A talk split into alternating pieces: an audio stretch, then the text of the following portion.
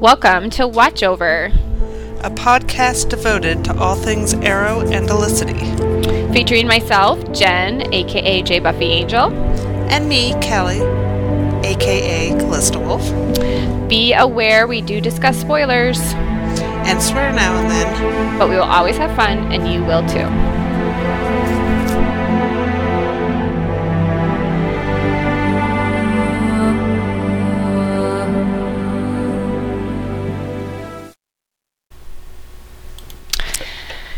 Hey guys, we're back with an extra episode of Watch Over with Jen and Callie because yep. we're freaking out about a picture.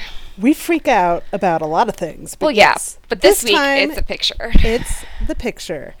T V Line, um, is it? It was T V Line, right? Yeah. Okay. They're the best. I love T V them. Line put out a picture, and we're gonna retweet it on the the Watch Over Twitter. Which, if you aren't already following us, you can go at Watch Over underscore Cast to see our Twitter and follow us and see mm-hmm. all the wonderful things that we talk about. Mm-hmm. Um, they released a picture of Maya, and I'm telling you, she's literally Oliver and Felicity combined. Okay, I have confirmation like that she is Oliver's daughter because she has a tattoo on her back. Does she? Kate McNamara just tweeted a picture of herself filming, ah. and it's a picture of a bee. Ah. It's really pretty, by the way, on ah. her Where back shoulder blade. It's on Kate McNamara's um I'm Twitter. Going. I'm going. I'm oh going to retweet that too, fam. Oh, yes, I'm I so see excited. It. I'm tweeting right now, family. Uh, okay. It's going on the Watch Over Twitter. So go check out there if you haven't seen it. If you are on Twitter and you're in our fandom, you've probably seen it about and a million so times excited. By the time this goes I'm so out. Excited. Wow. This yeah. is like next level. She is their child. For sure. What else is there to say? Look at I that wavy really hair. I'm proof. Uh, tattoo proof. Tattoo proof. That I'm is so for sure. Excited. This is amazing. Wow. Like, uh, this is amazing.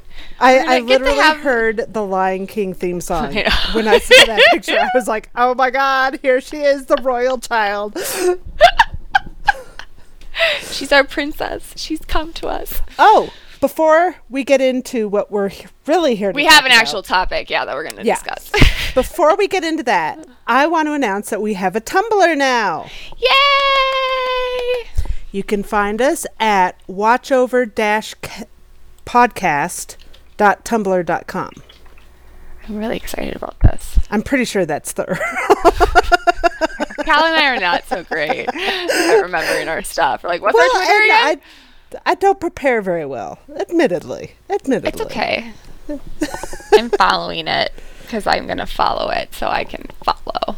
There. So, yeah, if you if you go to the Tumblr, we'll also reblog news and stuff there. You'll see our podcast updates um, and all that good stuff. There's links to our various streaming sites. Um It's there. You just have to kind of click around on look. the navigation to find yeah. it. It's all the information right there. Cal did a great job. It's oh, pretty. Stop. It's pretty. I like okay, it. Okay, thank you. All right, so what's our topic we're discussing today, Miss Calista Wolf? We are talking about one Laurel Lance. This is mm-hmm. the touchy topic to end all touchy topics. We're going into the landmine field. But we're not scared. Nope. She doesn't scare us. Her crazy ass fandom doesn't scare us, so let's get our hands dirty. They already hate us, so mm-hmm. um all right, so I think you need to tell your story of the story of how Calista Wolf ended up I, I don't know if hate's the right word, but extreme dislike of Laurel Lance. I've I never, find it extremely hu- humorous. A lot of people say, oh, I started off liking her, but then I started not me. I pretty much hated her on sight. So and hate I, is the like, right word. It's not that I saw her on another show and knew who she was and decided I was going to hate her. It wasn't I already was watching the show shipping Olicity and I was going to hate anybody that got in between them. It wasn't that. I didn't know who Katie Cassidy was. I didn't know who Laurel Lance was. I didn't know Black Canary. I'd never heard those names before in my life. mm. nope. I'd heard Green Arrow, but that was only because my middle child was obsessed with Batman when he was real little and used to watch all these little animated episode cartoon D V D things, and there was one where he Batman was fighting with Green Arrow, and I'm like, he looks like Robin Hood. And that was basically the sum total of my Green Arrow knowledge going into this show. In fact, when I started watching, I was like, I didn't know it was a comic book superhero show. I was mm-hmm. like, oh, some guy that shoots arrows. And I was like, oh, okay. So the name Laurel Lance, nothing to me. I had no preconceived notion there. It was clear from the pilot that mm-hmm. they're like, oh, this is who he his big love is. But our first scene of her, she turns off the T V on a bunch of her coworkers who are watching it, which is like hella rude. And I'm like, okay, well, that's a bit much. And then Oliver comes by to see her. And Oliver has done her dirty. Like, he cheated on her in the worst way a person could ever cheat on somebody else. Like, yeah. The only thing that could have made that worse is if it, he'd slept with Sarah on the night before their wedding and Laurel walked in. Like, that's yeah. literally the only scenario like I could think of. Like, you need to, like, like even in take that a plot scenario, line from Sarah Dynasty. Doesn't die. Yep. Yeah. Right. Yeah. Exactly. So it's like, Laurel might was, kill her. It was as bad as it was. And so you're predispositioned yeah, to have a little horrible. sympathy for Laurel on that. Right. But he comes by very clearly wanting to say, I'm sorry. Right. You know, he's he's wanting to make it up. He's wanting to to at least say, I shouldn't have done that. That was a terrible thing to do to you. And she just lays into him. And yeah. they were standing out there on that sidewalk. And she says, I wish you'd rot in hell a lot longer than five years. And I'm like, God damn. So this is a guy that you claim you loved, at least at one right. point in your life. I mean, we've all, maybe not all of us, but I know I have, and I know Jen has. We've had ex-boyfriends. Yes, I have. And even if I didn't love them necessarily the way I love my husband, mm-hmm. even if we broke up badly, which I don't think any of us did. And if we did, it was... I had one. It was pretty bad. But would you wish they'd rot in hell? Well, he cheated on me, so... But no, did you, would yeah. you wish he'd no. rot in hell? Like, no, after you I thought wouldn't, he like, was dead? Send him to an island. Yeah. After I thought he yeah. died. Yeah. if if you thought he died, but then he came back and you're like, oh, I wish he were dead. Like, would you... Who would do yeah. that? What kind of soulless Nobody. monster... Laurel would Lance would, but I wouldn't. No, I'd but be like, I just stopped. T- don't talk to, to me, care please. About his family, his sister, his mother. Yeah, and so she would rather they be separated from their son and brother, and for longer, yeah. going through that hell. Yep. That she knows what that's like because she's lost her sister. one hundred percent, you know, they, yep. she wish, would wish that on them just because she's she's pissed at him. Like, I'm not saying she didn't have a good reason to be pissed. I'm saying, well, yeah, I think, yeah, she hasn't, she didn't like, she didn't, she hasn't processed her grief at all for the last five years. Well, and, well, I know, she like, what have you been Oliver doing, girl? For it. It's like, well, you could have seen a therapist, honey. You know, there Ex- was things that you can do. It's just, it it it struck me right off the bat as extremely unhealthy and extremely toxic. Well, I love that you were just like, I'm done with this bitch after she no. shuts, she shuts off the yeah. T V. I like, no. just like, no, she's done. Who the fuck you do know? you think you are? And then while she's yelling at Oliver, I was watching that. I was talking to a friend as I was watching it, and she'd already seen it. And I was telling her, I'm like, who is this bitch? What is with her eyebrows? You know, like, I was literally going off on her. And my friend was cracking up. And she's like, no, no, she's okay. You know, she has a reason to be upset. And I'm like, I don't care. She's terrible. Just shut off the T V. she was she was just, and it was, from there on, it was just uneven scene after uneven scene. She'd go back and forth. Oh, okay, I'm willing to forgive you. No, you're crap. No, I'm going to... be nice to you. No, I'm going to run you down right in front of my client like the professional lawyer I am. You know, it's well, it was like that really was a problem in season one. They could not pick a personality for her. It was no. one week she wanted to burn Oliver in effigy. The next week she's like ripping off his shirt and trying to make out with him. It's like, could we pick a theme here? Just like, does she hate him or doesn't she? And it, it was such drastic reactions that it made no continuity sense from one week to the next. That's so true. It was really bizarre. I've really never seen a character that mishandled. It was really difficult to kind of be like, okay, this is how she feels about Oliver, and we're going to go into this week. And then one week she's being kind of cold and um, kind of the tough bitch character, and then the next week she's the sweet ingenue. And you could never get a beat on who she from being- was.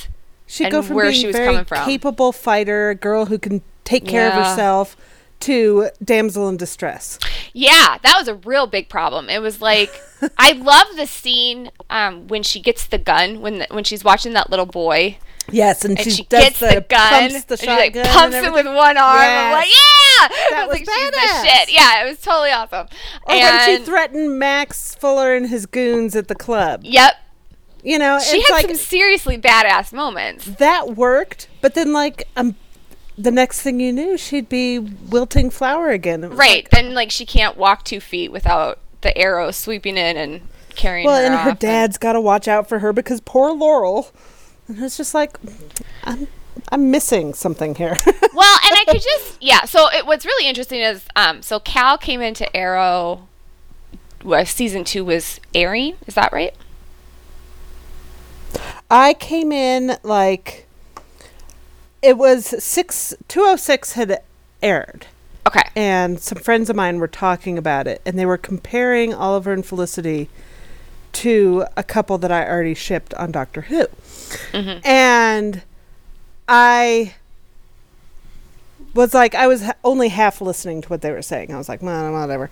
And then like I Googled like Arrow, and I saw like the D V D cover that had like the Steven with the abs, you that's know, the cover. Shirtless picture yeah, or whatever they were cover. Pimping season two with. I like um, that cover. I was like, okay, you have my attention now. Yes, sir. And so I decided to start watching. It wasn't because I was expecting necessarily to ship Olicity. Like, I went into it the most casual of casual viewers. Right. And so I was like, all right, I'll watch this. And I ended up liking it enough that I was caught up, and the first episode I watched live was two oh seven. Got it. So I came in, well, and you were online in the fandom on season two. I didn't get into the fandom until the summer before season three, but I had been watching since the pilot. I, I, um, Jen I, is strong. I, yeah, I, I got. I saw the preview, and I thought it looked, the trailer, I thought it looked really interesting. Every year, me and my husband, we go through what shows we're going to watch. And I was like, let's try out that Arrow. And he's like, no. He was like super bitter about it. I was like, why not? He's like, it's the Green Arrow. I'm like, what is that? And because the Green Arrow is like a third level D C character, and my husband is familiar with comic book characters, and he's like, no, it's gonna be stupid, I don't want to watch. He just didn't want to watch some third level D C comic book character. I'm like, okay, well, that's a little judgy. Um and then he told me straight out, he was like, the Green Arrow is just Batman with a bow and arrow. And then he, I like completely perked up, and I was like, ooh. And he's like, oh shit, that works for you. I was like, it does, because I yeah, love Batman. I was like, that sold me. And he's like, okay, okay. He's like, but you also need to know, he's like, because I knew Katie Cassidy from other shows, and so did he. He's like, Katie Cassidy's playing Black Canary. I'm like, who's Black Canary? He says, that's the Green Arrow's big time love. They end up together. I'm like, okay. So he gave me all this information. So as I was going in to watch it, I had all this background information.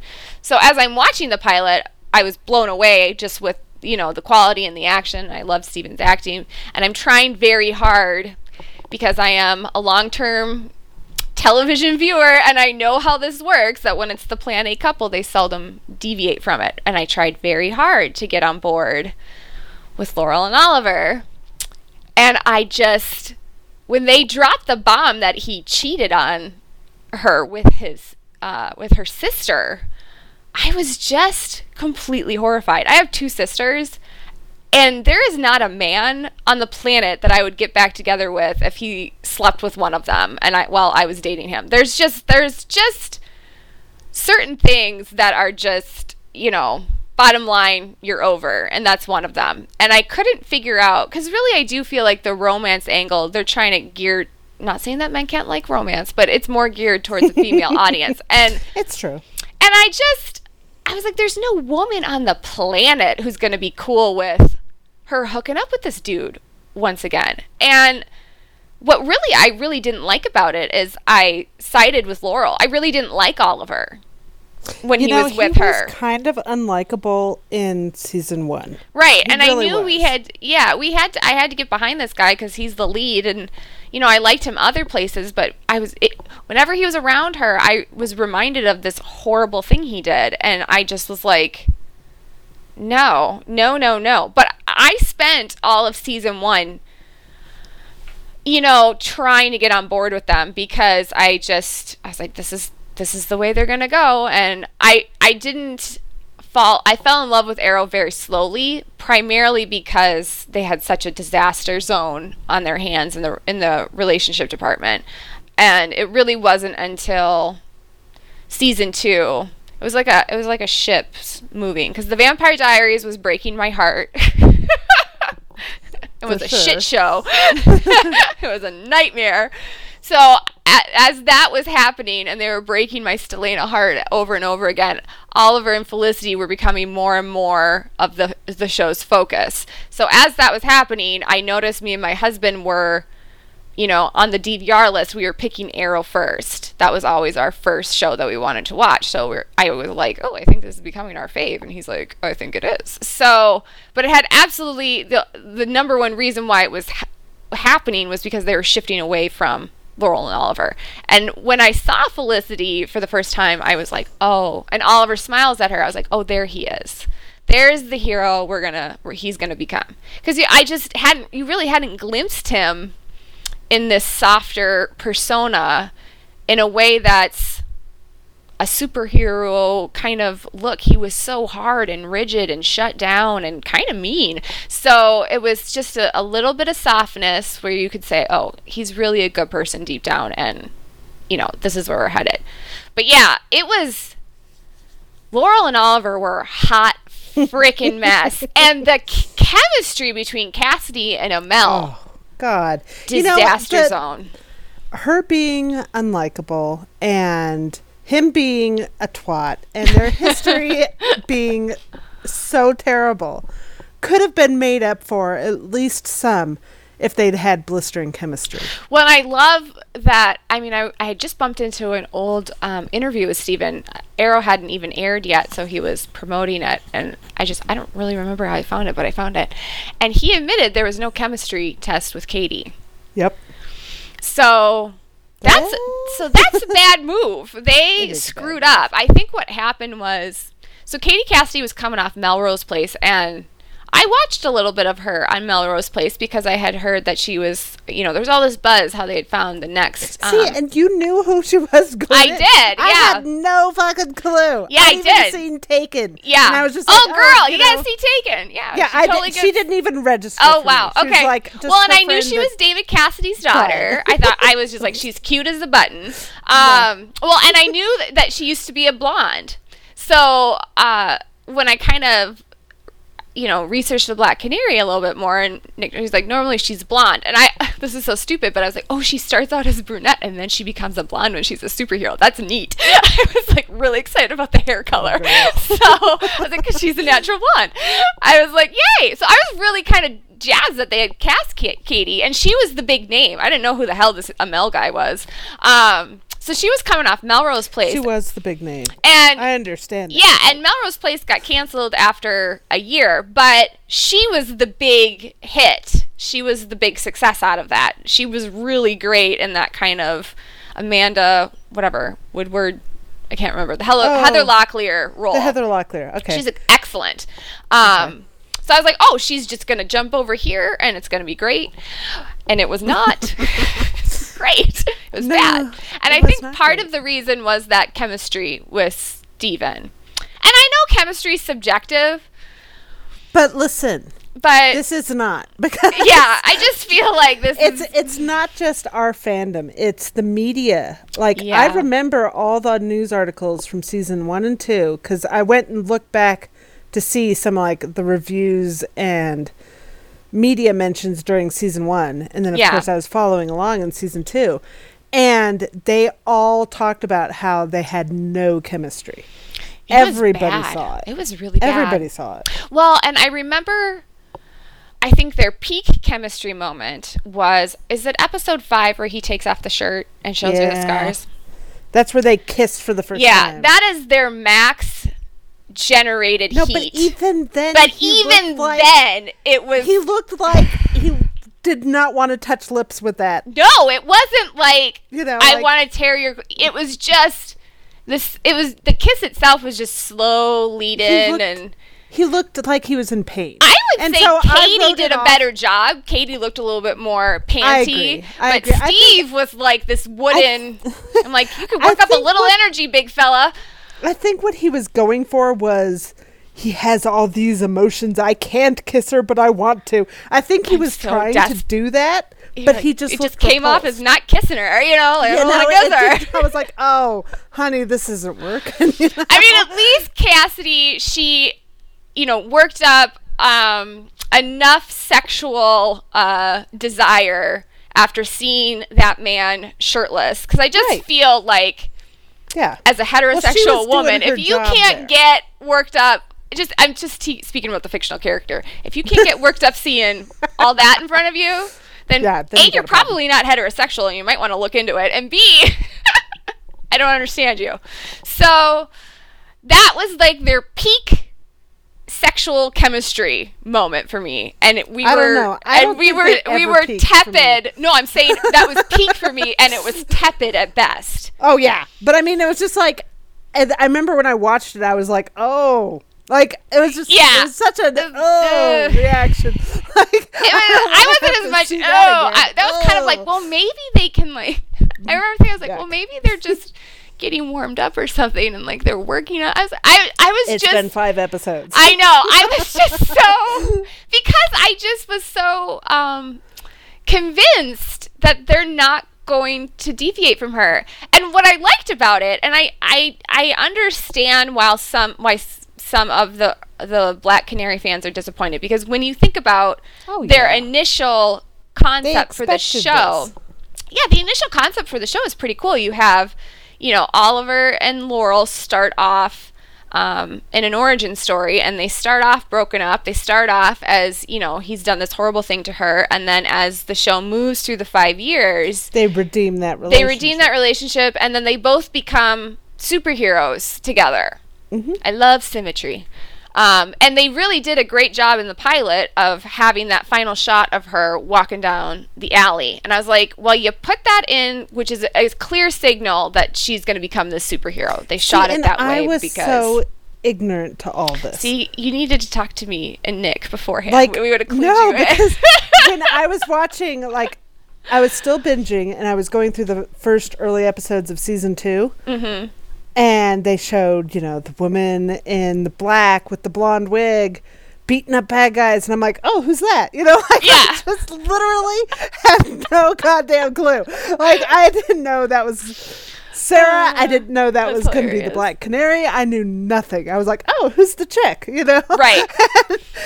I completely ignorant to all of it. But the upside of that is I had no preconceived notions. Which like, I think I is good. Like you were, you were a little bit more. I was more open to possibilities because I was like, right. I wasn't hemmed in by expectations. Oh, Laurel's going to end up with Oliver, so there's no point in hoping for Felicity, because that was my friend. She, she was had that, a hard time. Was that Silver? Yeah, me and Silver yeah. would have got along because I, I was Silver the same. Had a hard time, you know.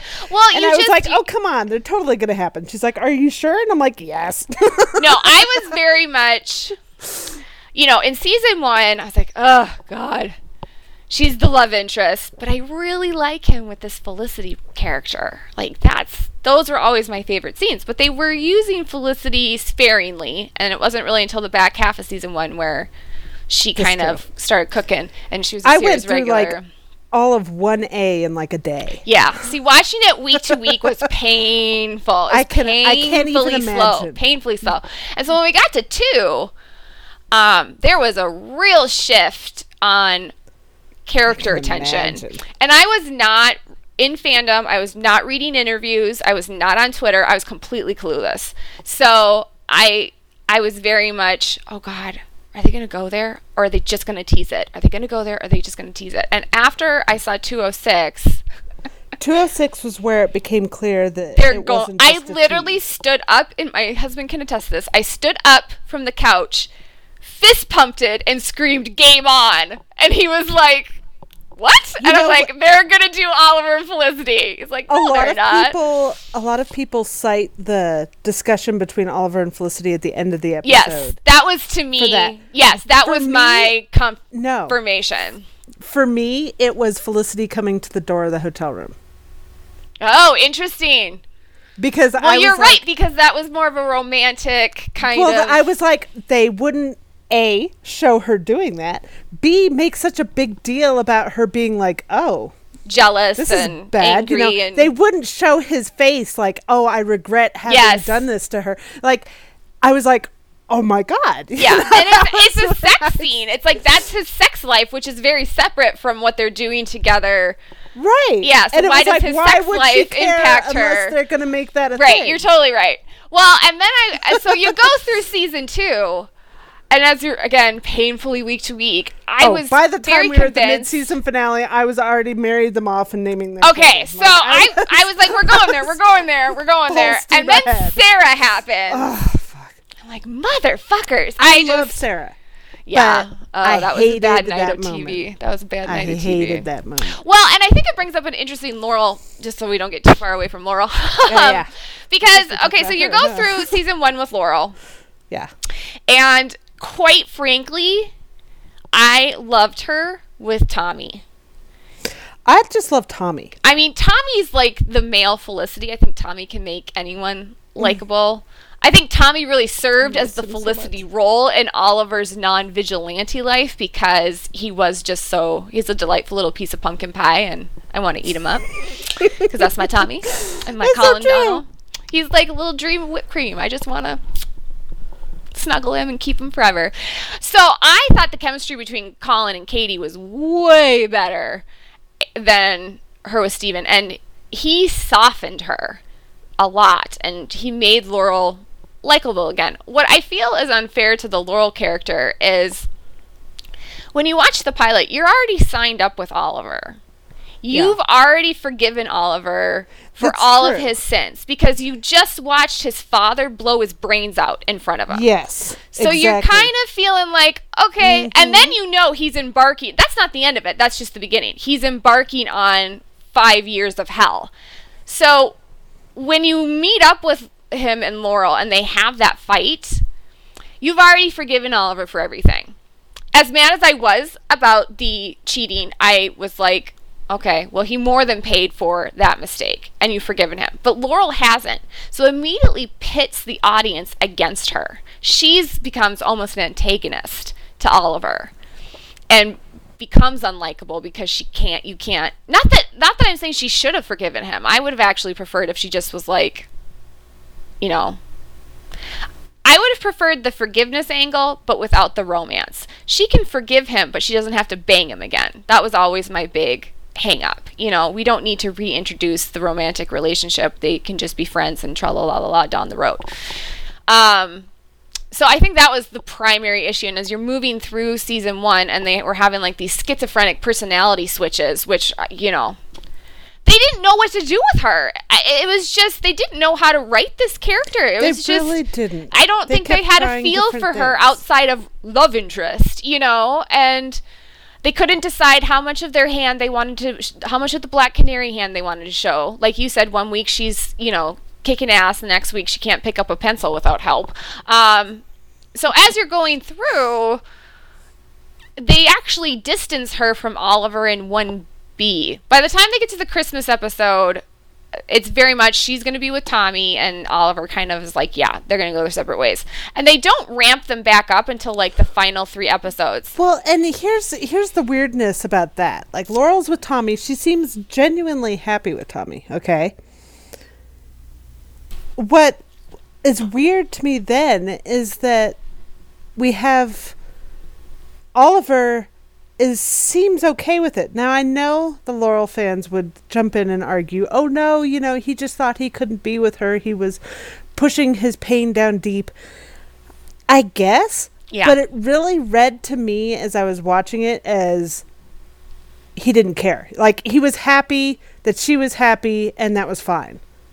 Like, yeah, I read that the same way. I really read it as they that was a very almost cathar- cathartic moment for both of them, where they, mm-hmm. they had let um, you know, Laurel had been unable to even celebrate Christmas with her family because they were so devastated over Sarah's death, and Tommy is the one that kind of ignites that spark in her again, that desire to want to live again and, well, and celebrate she was life. Smiling, and she was and happy. happy, and I just was like, "That's the guy she deserves." And Laurel and Oliver are actually really similar. They're very mm-hmm. stubborn, and they can be a little chilly, and um, that's why Oliver works so great with Felicity, and that's why she works so great with Tommy. That they need someone around them to soften them, because they're a lot to take. Listen, a lot own. of people say, oh, you know, Oliver and Felicity are too different. First, I'd argue that. But secondly, yeah. it's the differences that make them a whole. Yes, Pers- they complement you know, each other. Yeah, and it's, it's she fills his gaps and he fills hers. Yep. So... And Yeah. With Laurel and Oliver, they had the same gaps. They couldn't fill them for I think each that's other. A beautiful way of describing it. I Thank agree you. with it one hundred percent. But honestly, they could not fill each other's gaps. And so therefore they they didn't fit. Right. They were like putting a round peg in a square hole or, or no, wait, a square peg in a round hole. There you hole. go. You got it. Like, sorry, it's been a day. No, normally it's me who does those kind of mistakes, and you're like, Jen. Like, oh, right, it's the other way around. But no, honestly, it was just, and watching her with Tommy, it was like, okay, that makes more sense. Yeah. And what? It really made me angry oh, did after it? Yes. season one. The disrespect shown oh. to who Tommy was to Laurel. Like, it, they started off really good. They like did. She had all this guilt about Tommy, the drinking and everything. I could buy that being about Tommy. Yeah, Tommy's death being the trigger for her alcoholism. Sure. So into that. I was like, that makes I'm sense so to me. I'm so there for it. Yep. But then, like, later on, they just seemed to forget it. Like, oh, you know. It was a bizarre. Oliver's the love of my life. And it's like, okay, but... Remember the guy that died for you? Yeah. Don't even give me... Yeah. Well, and I think what what bothers me is so they rapidly... They rapidly break up Tommy and Laurel at the end of season one. And then she comes... Um, then Oliver decides it was that whiplash he's... Fast. Yeah, he was going to tell Laurel how he feels because he thinks he's going to save the day. He's going to... He, Oliver kind of starts counting his chickens. Before he did. They are hatched. So many chickens were yeah, counted. Yeah, lots of counted chickens. And sometimes he and didn't even have a fucking egg. Eggs. So, you're like, settle down, big fella. Um, honestly, I feel like a lot of it was Oliver just wanted to get laid and was not thinking with his bigger brain.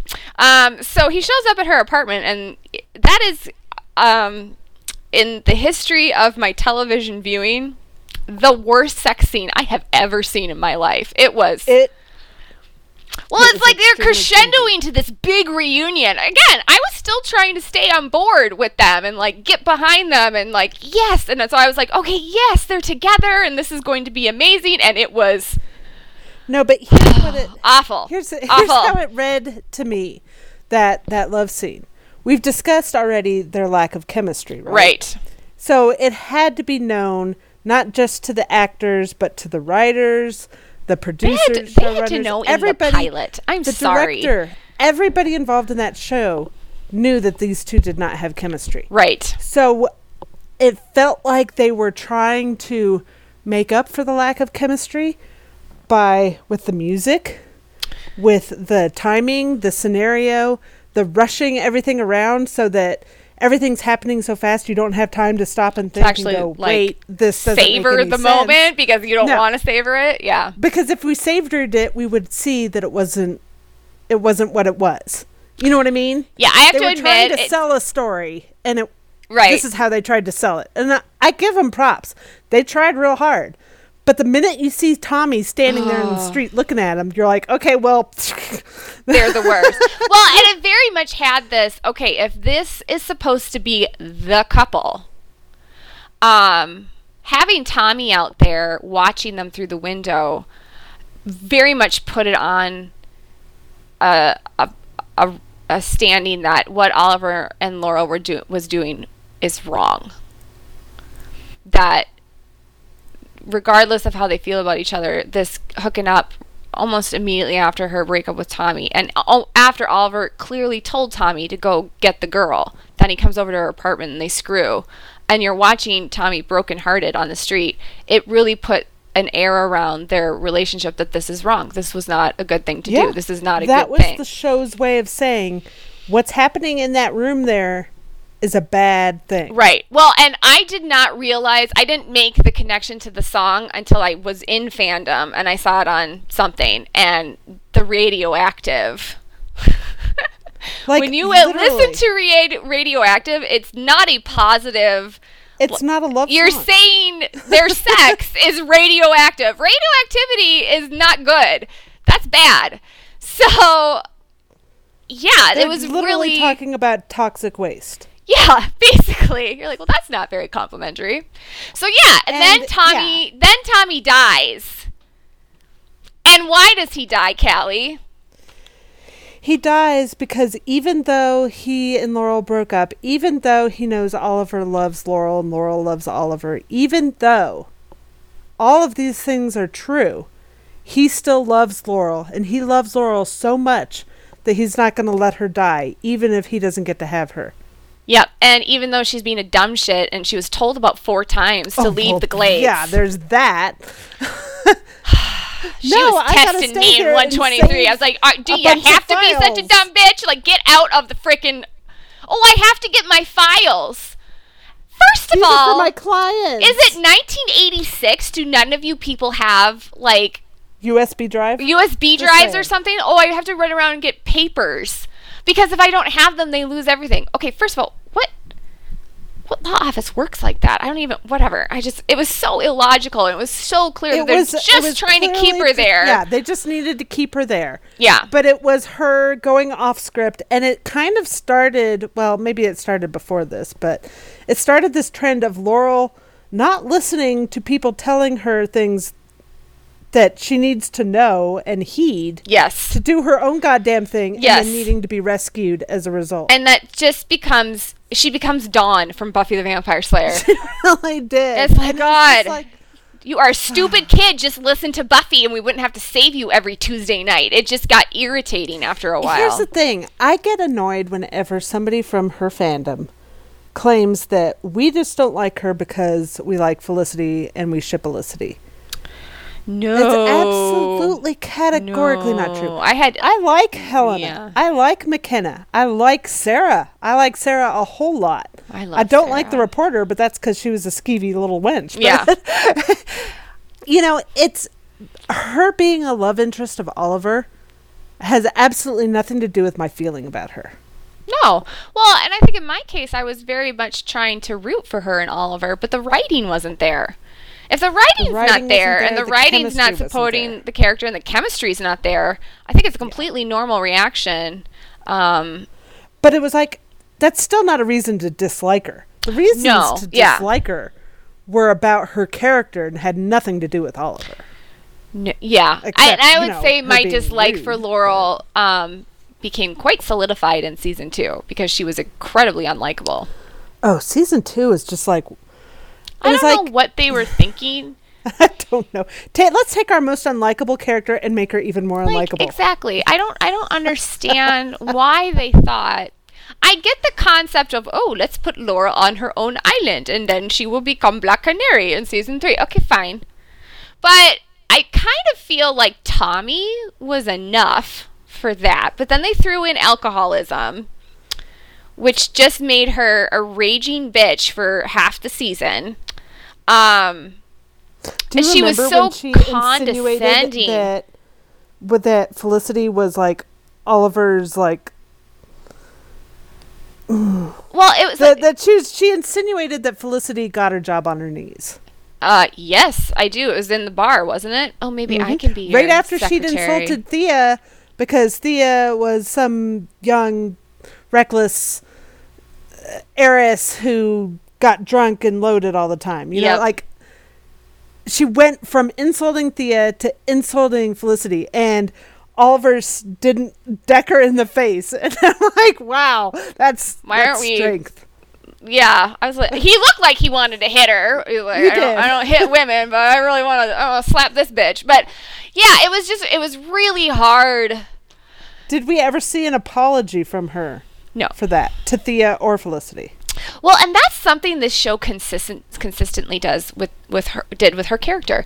She would do things that were mean and not nice, and they would glaze over it. Because oh, nobody can be, it was a little bit more like the Barry Allen situation. Nobody can be mad at Laurel.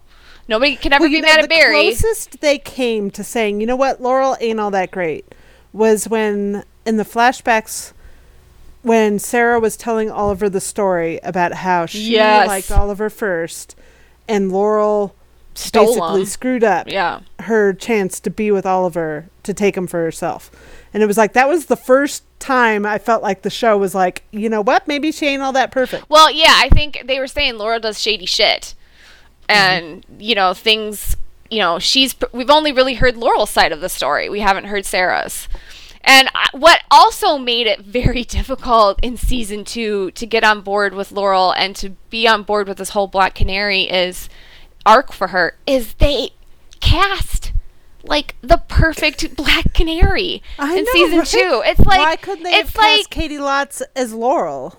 Well, yeah, it's like it's like prom queen versus you know junior high homecoming court. It was just like it's just like it's it's like you can't. That was a problem. It was a big problem. I because just, Sarah was believable as a Black Canary. Yeah, Katie Cassidy or to, yeah, Katie Lotz is very athletic.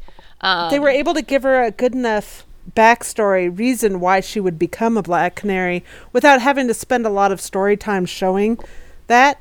Yeah, they, they took some shortcuts, but they were smart shortcuts, not like the shortcuts they gave Laurel or in season three. Well, and again, it, it just didn't make any sense because you know we had that great big kick-ass scene with Laurel um in the opening premiere where she like takes out a couple she takes out like four guys and with grabs a gun and she's in a freaking evening gown with four-inch high heels.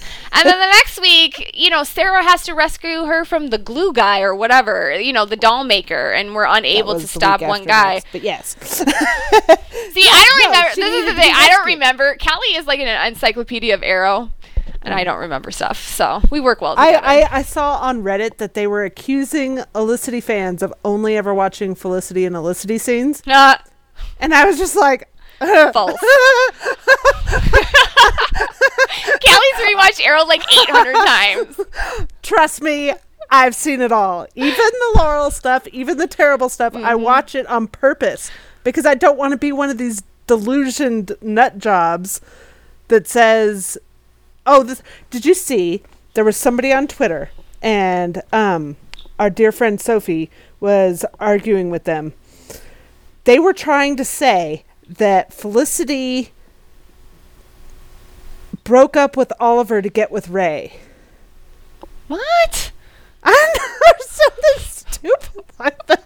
And that's not how season three went. That's not the order.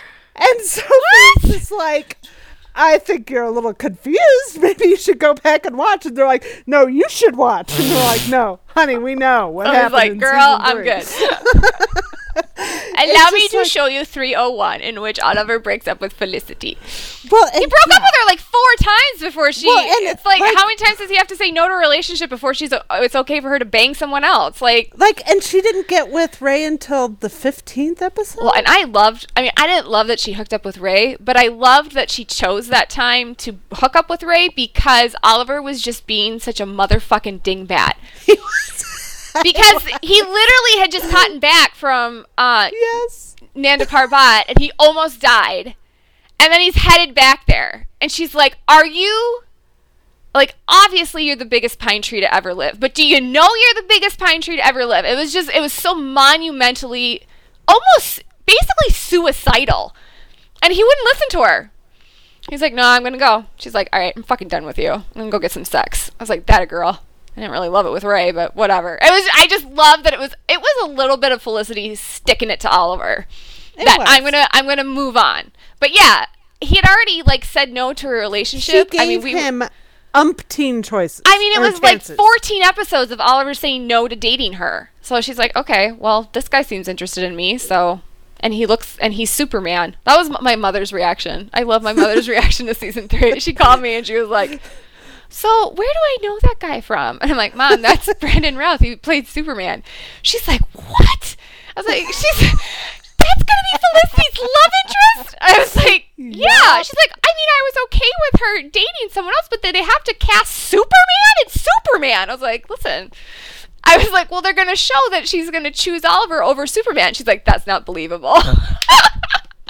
Nobody chooses Oliver over Superman. I was like, okay, Mom. She's like, it's Brandon freaking Routh. So it's just like, I don't know where this person got this from. No, what, you're very good about that. And told. What I love about you is you always mine new insights and new information after you watch something for like the one hundredth time, which is incredibly I, I impressive. I always pick up something. You do. You always pick up something new. So what my big hang up was in season two, and um, what I liked about season two is, okay, we're going to do this origin story. They're not going to do, you know, I was actually thinking they had already like checked off the Black Canary Green Arrow box because you had the canary and the arrow. I was like, well, it's an origin story, so they're doing the originals, and then th- we're cool. But what I I couldn't quite figure out what was going on in season two, because I was very much in love with Olicity and dying for them to be the main ship, and I felt like that was going to happen. And then he screws Sarah in the bunker, and I How just... dare you, Oliver. I mean, my husband and I simultaneously... literally at the same time screamed what the fuck at the T V. We were livid because you weren't getting any romance vibes from them. It was all of a sudden they were just ripping each other's clothes off. You're like, well, where did this come from? And I was livid with Oliver because in season at the in the premiere he said, if I could do it all over again, I would make different decisions. And yet here and yet here he is making the same decision. He's sleeping with uh Laurel's sister. And I was just completely flabbergasted.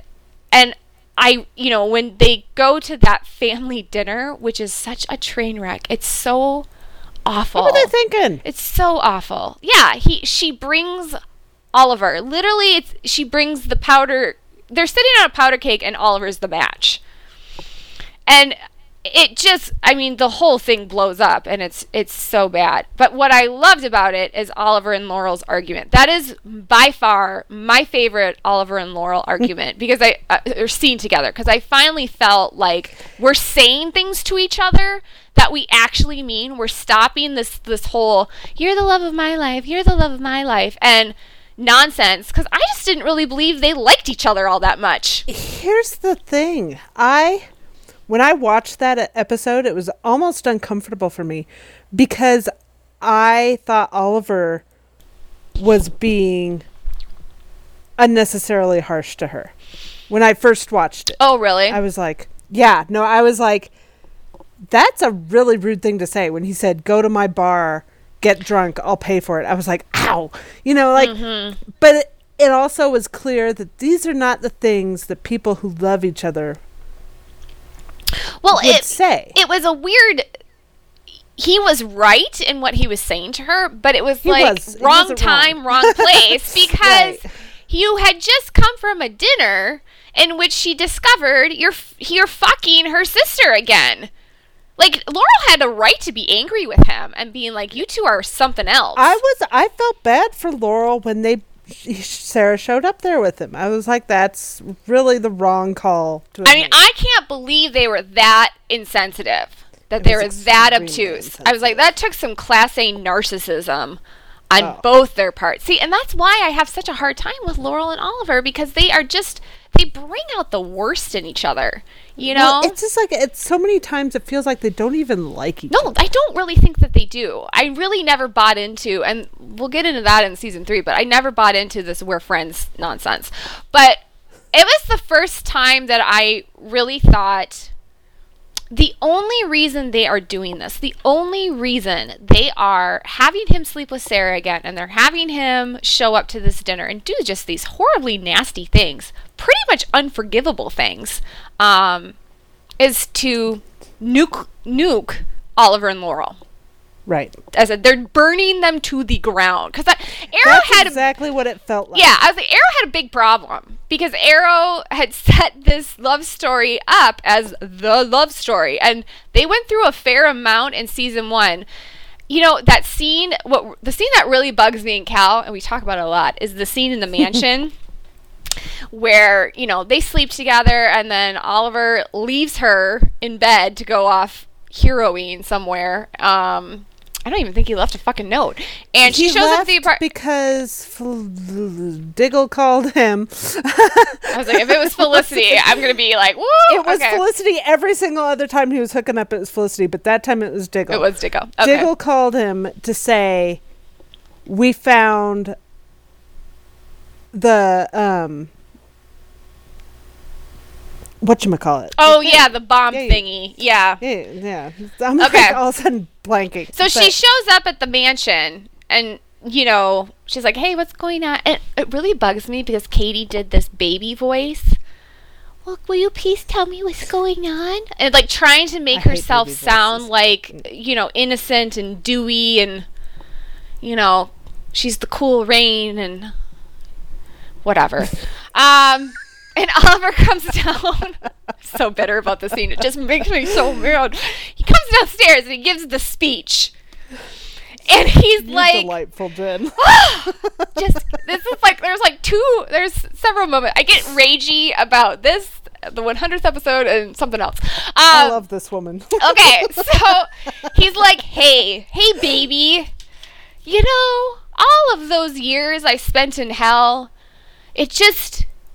It didn't change me. It just revealed who I truly am. And that person is the person you always saw. And she's like, oh, and they bad you, eyes. You mean the one she saw when she was telling you that she wished you'd rotted? Right. I was like, the one she saw when she was saying to you, you could never be the hood. Literally, she said that to him. Yeah. In I know court. It's not you. I know it's not you. You could never be that good a guy. And then, oh, the same person who said the hood, he's a monster, to her father.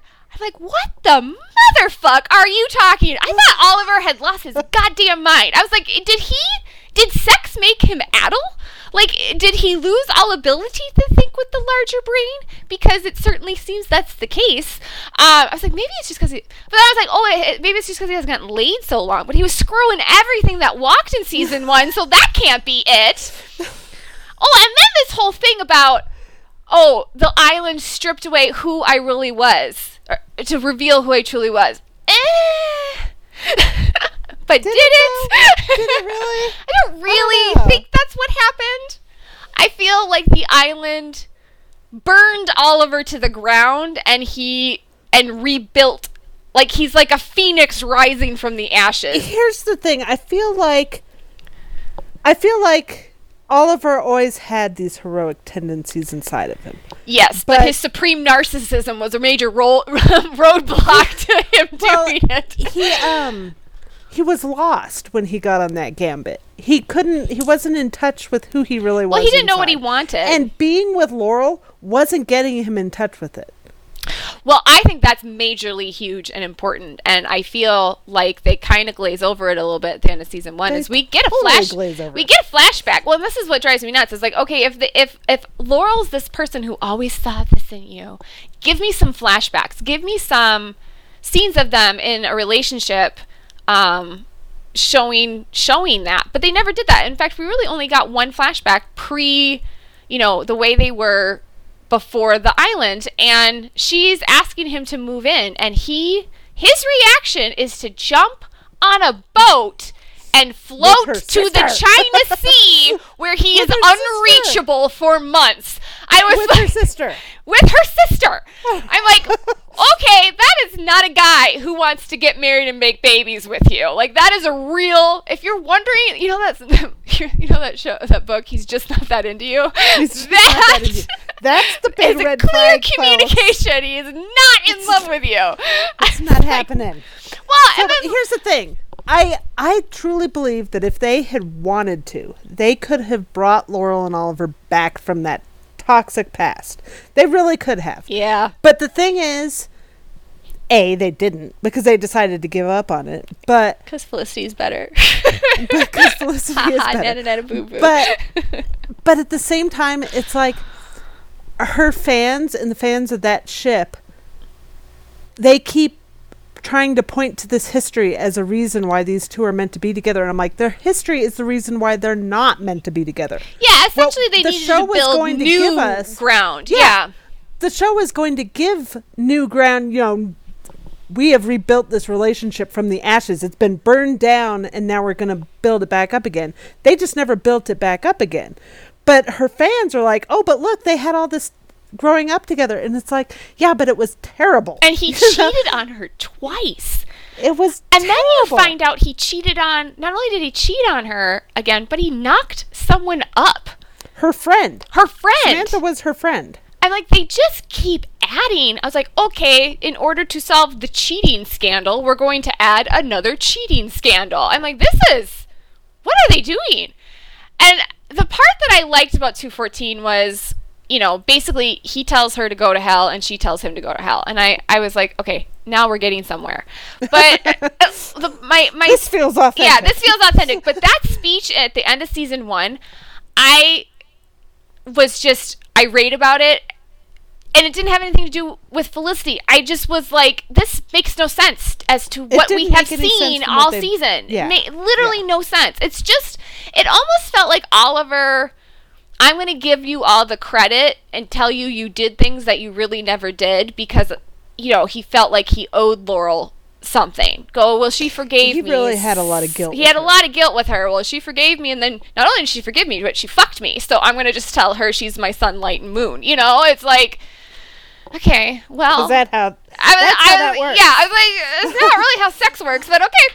Um, yeah, it was just really, really, really, really bad. And what I what I love about season two is they redo that mansion c- scene, only they do it with Oliver and Felicity. I mean, it's genius. It's it's really genius. So freaking smart. And I'm like, I think I did a met, yeah, I did a met on it where I compared the two scenes, and it was really, because my other big hang up with Oliver, he never said I love you to Laurel.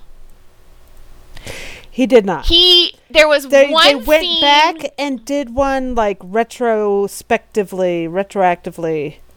Yes, they did a. But like when she's like, "Would you please tell Tommy that you don't have feelings for me, that you're not in love with me?" And he's like, "I can't do that." That was as close as. That was as close. But that's again, it's like saying, "Don't ask me to say I don't love you," even though that was way hotter and way better. But it was like a roundabout way of backing into it. But then in that scene, I was like, "This is the perfect time for him to say, 'I love you.'"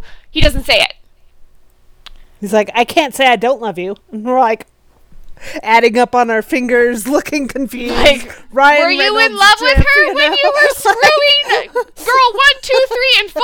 Like, literally, there were four love interests in season one. I'm like, listen, I know he's good looking, and he's probably a tomcat he, in bed, but get a grip. He, he ain't that I mean, guy. My God, he's a whore right now. It's like, Oliver was so slutty in season one. Such a little slut. Oh, it's terrible. And listen, they God were all awesome. Great. But what was really bad about it is, like, they, they all those actresses had tw- ten times the chemistry that he had with Katie Cassidy. Well, they made sense in the story, too. Yeah, I mean, I loved Helena. I loved um, McKenna. I did not love Helena, but I didn't. I didn't hate her.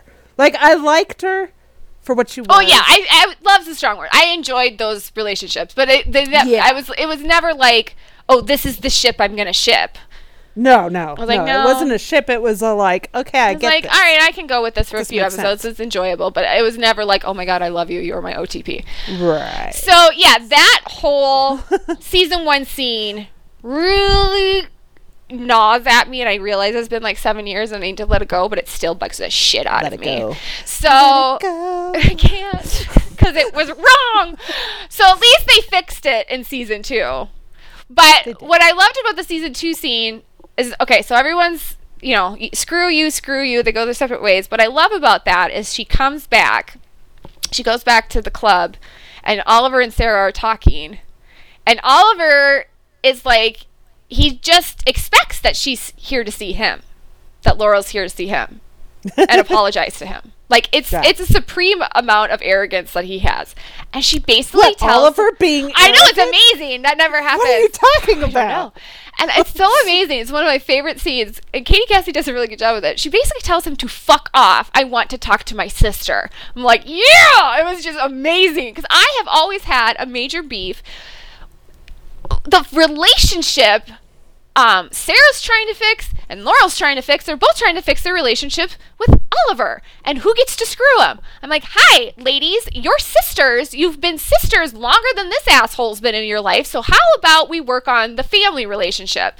And it finally kicks clicks for Laurel, and the relationship she goes back to fix is the one with Sarah, and it's a really, really, really good scene. I mean, right. Katie Cassidy knocks it out of the park. They have.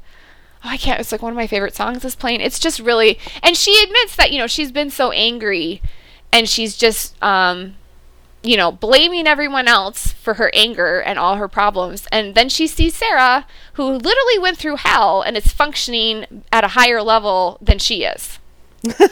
Totally. And she's like, okay, well, I wasn't tortured by the League of Assassins and starved. And, you know, and here's Sarah coping better than Laurel is. And Laurel finally realizes, you know, maybe... it's not all about me. Maybe I do need to let some of this go. And she forgives her sister. And it's really... Mm-hmm. And what I love about it is, you know, she asks Sarah for forgiveness, and Sarah doesn't even hesitate. What, Laurel's been withholding forgiveness from Sarah for a while. And she's using it as a as a chip, like a power play between them. And Sarah's desperate for it, and Laurel just won't give it to her. It's kind of spiteful, you know? And, you know... in that moment, she does forgive her, but then when, you know, Laurel's afraid that, you know, Sarah's going to do the same thing. She's going to hold this forgiveness as like a power trip between the two of them, and she doesn't. She immediately, it's just an immediate, it's forgotten, which is, I love that about Sarah. She is such a forgiving person. You even see that today on Legends, you know, and for the rest of the season, the relationship is Sarah and Laurel. So I fell in love with the Laurel and Sarah part of it. Once they got this whole cheating and Oliver out of the way, then I felt like we could focus on the real true love of Laurel's life is Sarah.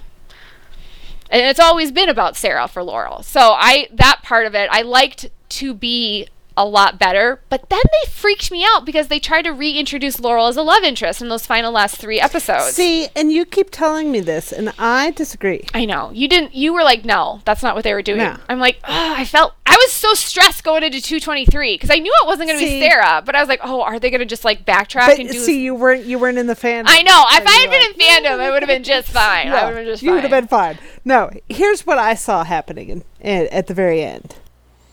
Is they were reconnecting Oliver and Laurel, not romantically, but they were setting up the future team up. Okay.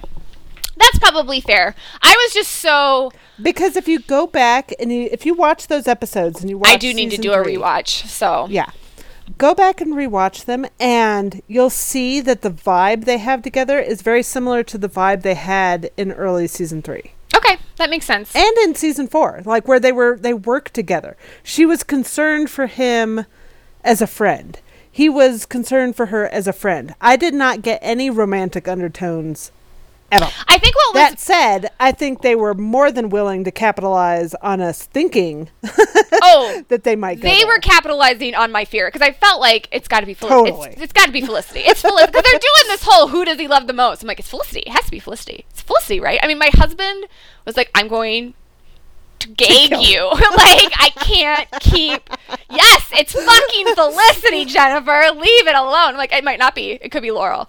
No, she's back. Felicity. Laurel's back. Could it be Laurel? I don't think it's Laurel. It's Felicity, right? It's Felicity, right? I was just like, I was insane. I was so fucking stressed. Like, you have to understand my mental plays. I think that the the year he picked Felicity, that's that's either the year that they left Stefan drowning in a safe with Laurel fucking his, or with uh, Elena fucking his brother over the summer, or that's the season where you were damaged. I was bad. Dear. There was bad Vampire Diaries stuff coming, and I was getting my ass kicked over there, so I was not in a great emotional, no, s- logical state. And you were scared. I was so scared. I was like, I my God, it. Don't take it away from me. I love them.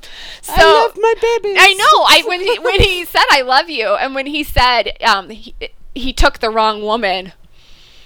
There you was screaming. I just, I was, there was screaming. I was like, fuck yeah, I took the wrong woman. It was just amazing. And then, like, they did the whole ruse, and I was like, I was very heartbroken. And then there was the beach scene, and then I was... The ruse pissed me off. I was like, what? He means this? It did. Yeah, and then, and then they did the beach scene. I'm like, well, he looks like he means it. He's all smiley and sunny, and oh... wants to kiss her again. And I really didn't. I was like obsessively talking about it for days. This is how I went. I ended up in fandom. Obsessively talking about it for days.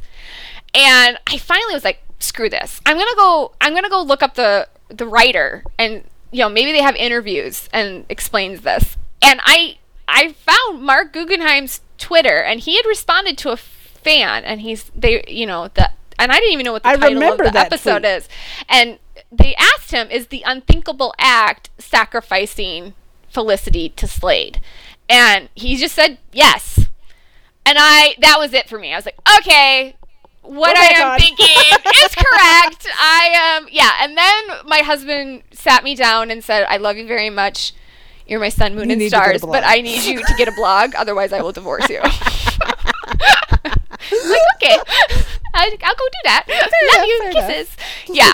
So once they kind of erased all of the love interest bullshit with Laurel, I got really excited because I knew they were going to probably kill Sarah, and that's going to launch the Black Canary arc.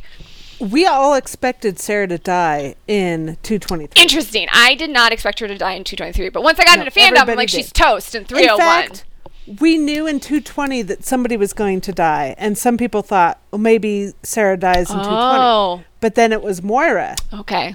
Was that like not as, the as most... As soon as Moira said to Oliver, I know, I was like, oh, it's Moira. See, I didn't think that like, either. I was like, I was like a little bird lost in yeah, the yeah. wilderness. I was like, oh, I know. This is how you are out. Without fandom. You I know. Oh, his mom find out. That's awesome. No, and then I they run her through with a freaking sword. I'm like, okay, yeah. This is traumatizing.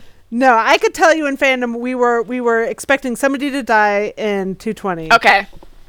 And it was going to be Moira or Sarah, and it ended up being Moira. And then we thought, oh, well, then Sarah dies in two twenty-three, but then she didn't. Uh. And so then over the summer, they released the episode titles, you know, as they're yes. filming. Now, this is and where this is where I'm joined the fandom. I joined in, like, three oh two June. Is all, like, yeah. Sarah, and I'm like, oh, she's dead in three oh two. Yeah, I joined in, like, June. It was, like, that that great year at S D C C where Steve's like, there's only one love interest. Her name's Felicity. I mean, it was, was like a amazing. Bonanza. Like, it was that summer in fandom Jen, was amazing. Twitter during that S D C C, when that happened, it was one of those things that some reporter had tweeted on Twitter. Oliver or Steven just said that, that Felicity is, what was it? How did they phrase it? It was like something like the, he, there's going to be no, No more no other women it's other only, than Felicity. It's only going to be Felicity. Yeah. And everybody's all like, where's the source? Does anybody have the audio? Where's the video? I need confirmation. You know, like, it was like a mad scramble. It's like we're Woodward and Bernstein. You yeah. know? It's like, like, the whole fandom was like, I don't believe it. And everybody's like, I believe it. I love it. See, that was the other thing. I was on Tumblr, and there was enough activity going on on Tumblr. Tumblr was crazy those days. Um, but I wasn't on Twitter. Twitter it was took, ground I think zero. It, I know. I was, Twitter was. It took. I took. There was like a campaign to get me on Twitter. It took like a year for people to convince me I could get on you Twitter. You know, I was kind of detached from Twitter. Like, I watched it during S D C C, but like I didn't really join until right around Flero. Okay. So got it. So I was very excited for this Black Canary arc with Laurel because I, I did not, not believe excited. It. I was like, she can have her own storyline not connected to Oliver. This is going to be great. And it was not great, guys. And it was really frustrating for me because I had, I was invested in Laurel's character, not as Oliver's love interest, but just as, as Laurel's character. I wanted them to make her you wanted her to be a good character. A good character. Let's use because the character. You love the show, right. And, and let's, you want all the characters to be good. Right. Let's, you know, if you're going to be on the show, use the character. Let her perform right. a function that is useful. And from my personal standpoint, they needed to spend a full season on Laurel developing, and then she becomes the Black Canary at the end of the season. Because, you know, and then they, they rewound her training to, like, next to nothing. And I could not understand that. Yeah, like, she that. was starting from scratch. I was like, you guys are, like, I was like, she was a freaking ninja because she took a couple self-defense courses with her father, and now all of a sudden she can't throw a punch. Yeah, it was weird. The inconsistencies with the Laurel Lance character are maddening. They are maddening because it's just, it is completely illogical.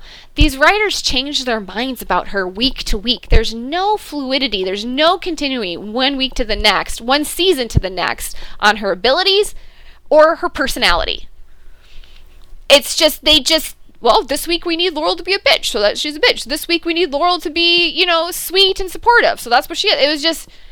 Like, can't we have her display those, the range of characteristics in one episode and, like, let her be a human well, instead of archetype? Pick a track with her and stick with it.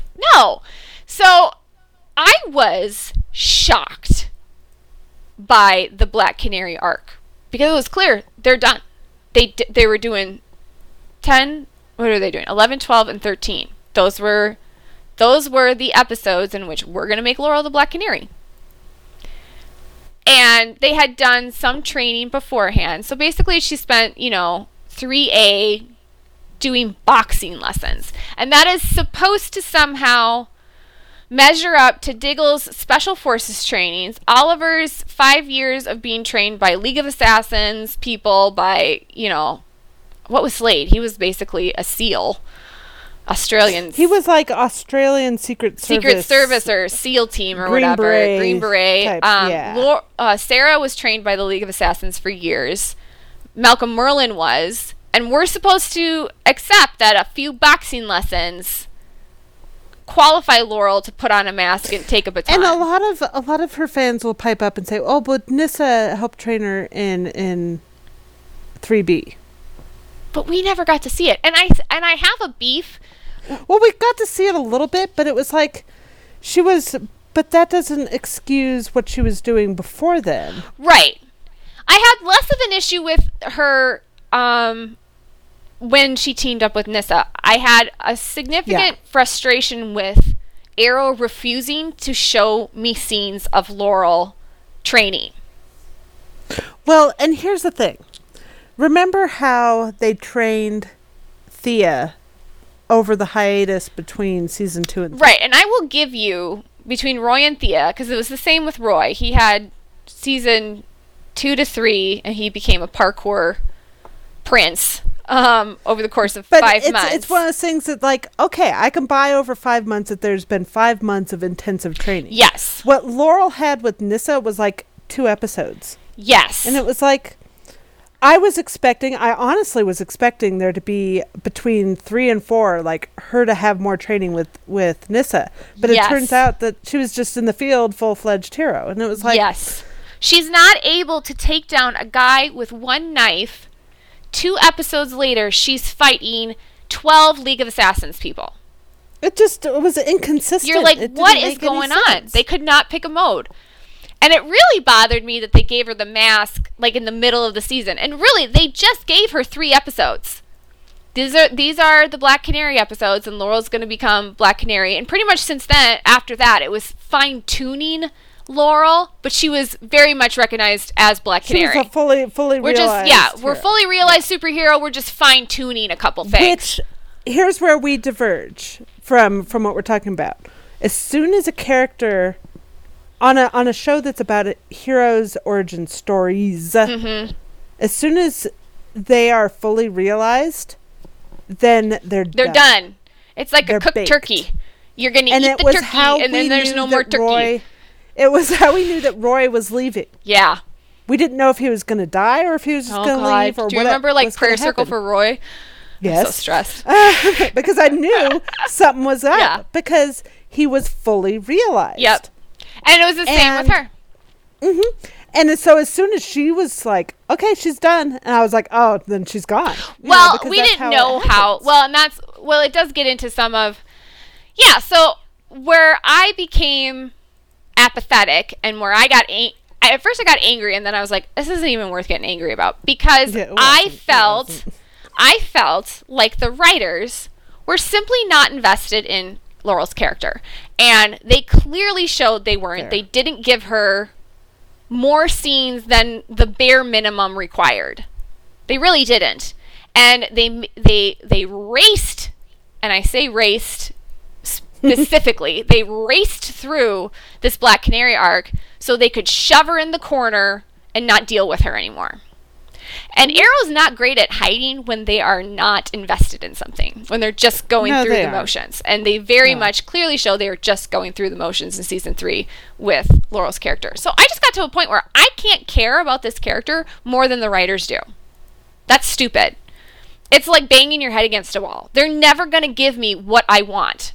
So I'm done. I just, I was like, I'm done.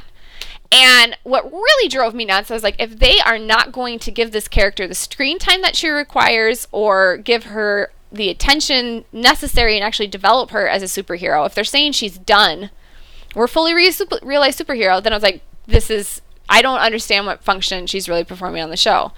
And we went into S D C C after that summer, and it was a great S D C C because Oliver and Felicity were together. We got all the cute, you know, traveling pictures, and Steve and Emily were super adorable in all their interviews. And Katie was at S D C C. Mm-hmm. And there was bupkis from her.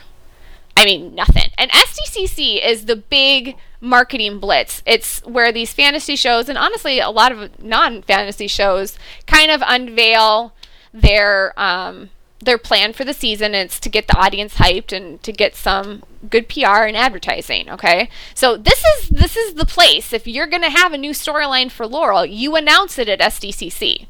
And all Katie was saying was, oh, well, she's just trying to become a better fighter. And I remember thinking, well, that was last year's arc. And she had nothing. There was literally, there was nothing from the writers, producers. Nobody was talking about Laurel. And I remember thinking, that's weird. And I thought my initial reaction was she's gonna she's they're gonna move her to Legends. I really thought they were gonna move her to Legends, because to me it made more sense for Laurel to be on Legends, because that's where Sarah was and that's where the primary relationship is. So I was really convinced that Katie Cassidy was gone, and I I was tweeting about it, and people were like, "You're kind of lost your damn mind." I'm like, no, no, I think this is gonna well, happen. Well, here's another thing. That summer between three and four, mm-hmm. we saw Katie and Emily being friends. Yeah, it was like Whereas this weird. They never gave each other the time of day. Yeah, and then all of a sudden they're besties on Twitter. It was kind of strange. Um, it was really strange. So then the four oh one premiere airs, and we get the grave at the end. And I just, I was like, they're killing her. That's that's why she didn't have anything to talk about. She's dead. I was like, they're gonna kill her. And I I did not waver from that all season long. And for some reason, me simply saying they're going to kill Laurel and also acknowledging that that's the correct thing to do somehow turns me into this Laurel Lance hater. Um, it's it's it's deeper than that. It's not about just being a hater. It's about mm-hmm. what we were doing in season four, what you do, were doing to start off with, and where I joined you. Mm-hmm.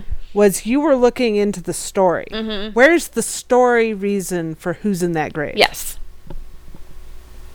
And when I started off the season, I was like, it could be Lance. It could be Felicity's mom. It could be, you know. Yep. And as it went on, you know, we've already discussed yeah. where I, that, when that I joined up. Where, I yeah. pushed my wagon to your train White here. White jacket alert! But it was like, you looked into the story, you looked into that and meshed it with what was happening behind the scenes, and yeah. went, this is the most logical conclusion. Yeah, if all I and had I was, was behind like, the scenes stuff, right. But like, no, there was so much show. You can't evidence. base things on just no. behind the scenes. The, we don't really know the full story, no matter how many no. Twitter pics guess. there are. We just, yeah, we're we still guessing. Guess, but, but when you're watching know. the damn show and they're telegraphing not subtly, because subtlety is not Eric's thing. You know, you really, in order to be able to do this, you have to have some sort of trust in the writers. There's a lot of yeah. people who don't trust the writers at all, at any time. They never trust that Olicity is going to stay together. They never trust that this storyline is going to be handled a certain way. They don't trust that the one hundred fiftieth is going to be actually maybe a decent episode. You know, they don't they don't trust. Right. And what we're doing is we're trusting the writers. The writers have shown us that when it comes to these big moves, when it comes to Olicity, when it comes to all this, mm-hmm. that more often than not, they do the right thing. Yeah, I completely sense. agree. They connect it yeah. through. And Laurel's Laurel being in the grave was something that was connecting through. Yes, very much so. Well, and I would say that, you know, I know that they like to say that they blo- they brought Katie back because there was some dive in the ratings and they realized this massive mistake. And but what they've done is they haven't brought Laurel back. I mean, if if it was really about the Laurel Lance character, then they would just have used a Lazarus pit and resurrected her. They, you know, they gave Katie a new character to play. So I think, and from that standpoint, there's more of a story. There's there, more of yeah. a story there, and they've they've found um, something to give Katie's character to do. You know, Laurel had very little direction. Like, they didn't even give her... I for, thought for sure she was going to start hooking up with... um, what's his name? Wildcat guy. You know, they should have. And I was like, this is that. great. They have they had great chemistry. And it was just nothing. He just... He was gone at the end of the Black Canary arc. I was I, I was completely flabbergasted. And then they just did nothing with her. They did nothing with her. Basically, they shared a few things with Nyssa at the end of season three. And then... it was all about, like you said, bringing Sarah back. But as far as her having an arc and something that she is doing, it was nothing. So my happiness over the Black Siren character, particularly this season, I was not happy with her in season six, is at least they have found a character to give something to do. Right. But they all claim it's because, oh, they brought Katie back because, you know, they realized what a horrendous mistake. No, no. You know, ratings, Absolutely it's all not. bullshit. It's none of those reasons. And they haven't erased anything that they've done. You know, Laurel is still dead, and they, they're sticking to their guns about that. They're, you're never going to get that character back. Even if, if, even if Black Siren gets redeemed, she's never going to be that version of Laurel. She's going to be a different character, which was the whole point of her discussion with Oliver in prison. I'm not your Laurel. I'm not the old me. I'm someone new. So from that standpoint, I'm fine with it. I was very cranky in season six. I actually thought they brought Katie back in season five with some good reason for good reasons um, and used her sparingly. In season six, it was just kind of a mess. But, well, before we get into that, I wanted to talk about season four, because when she dies... because it drove me up the freaking wall. And I'm still mad about it. You ran away. Oh, my God. Girl. It was like... so if you had read... so they have these comic...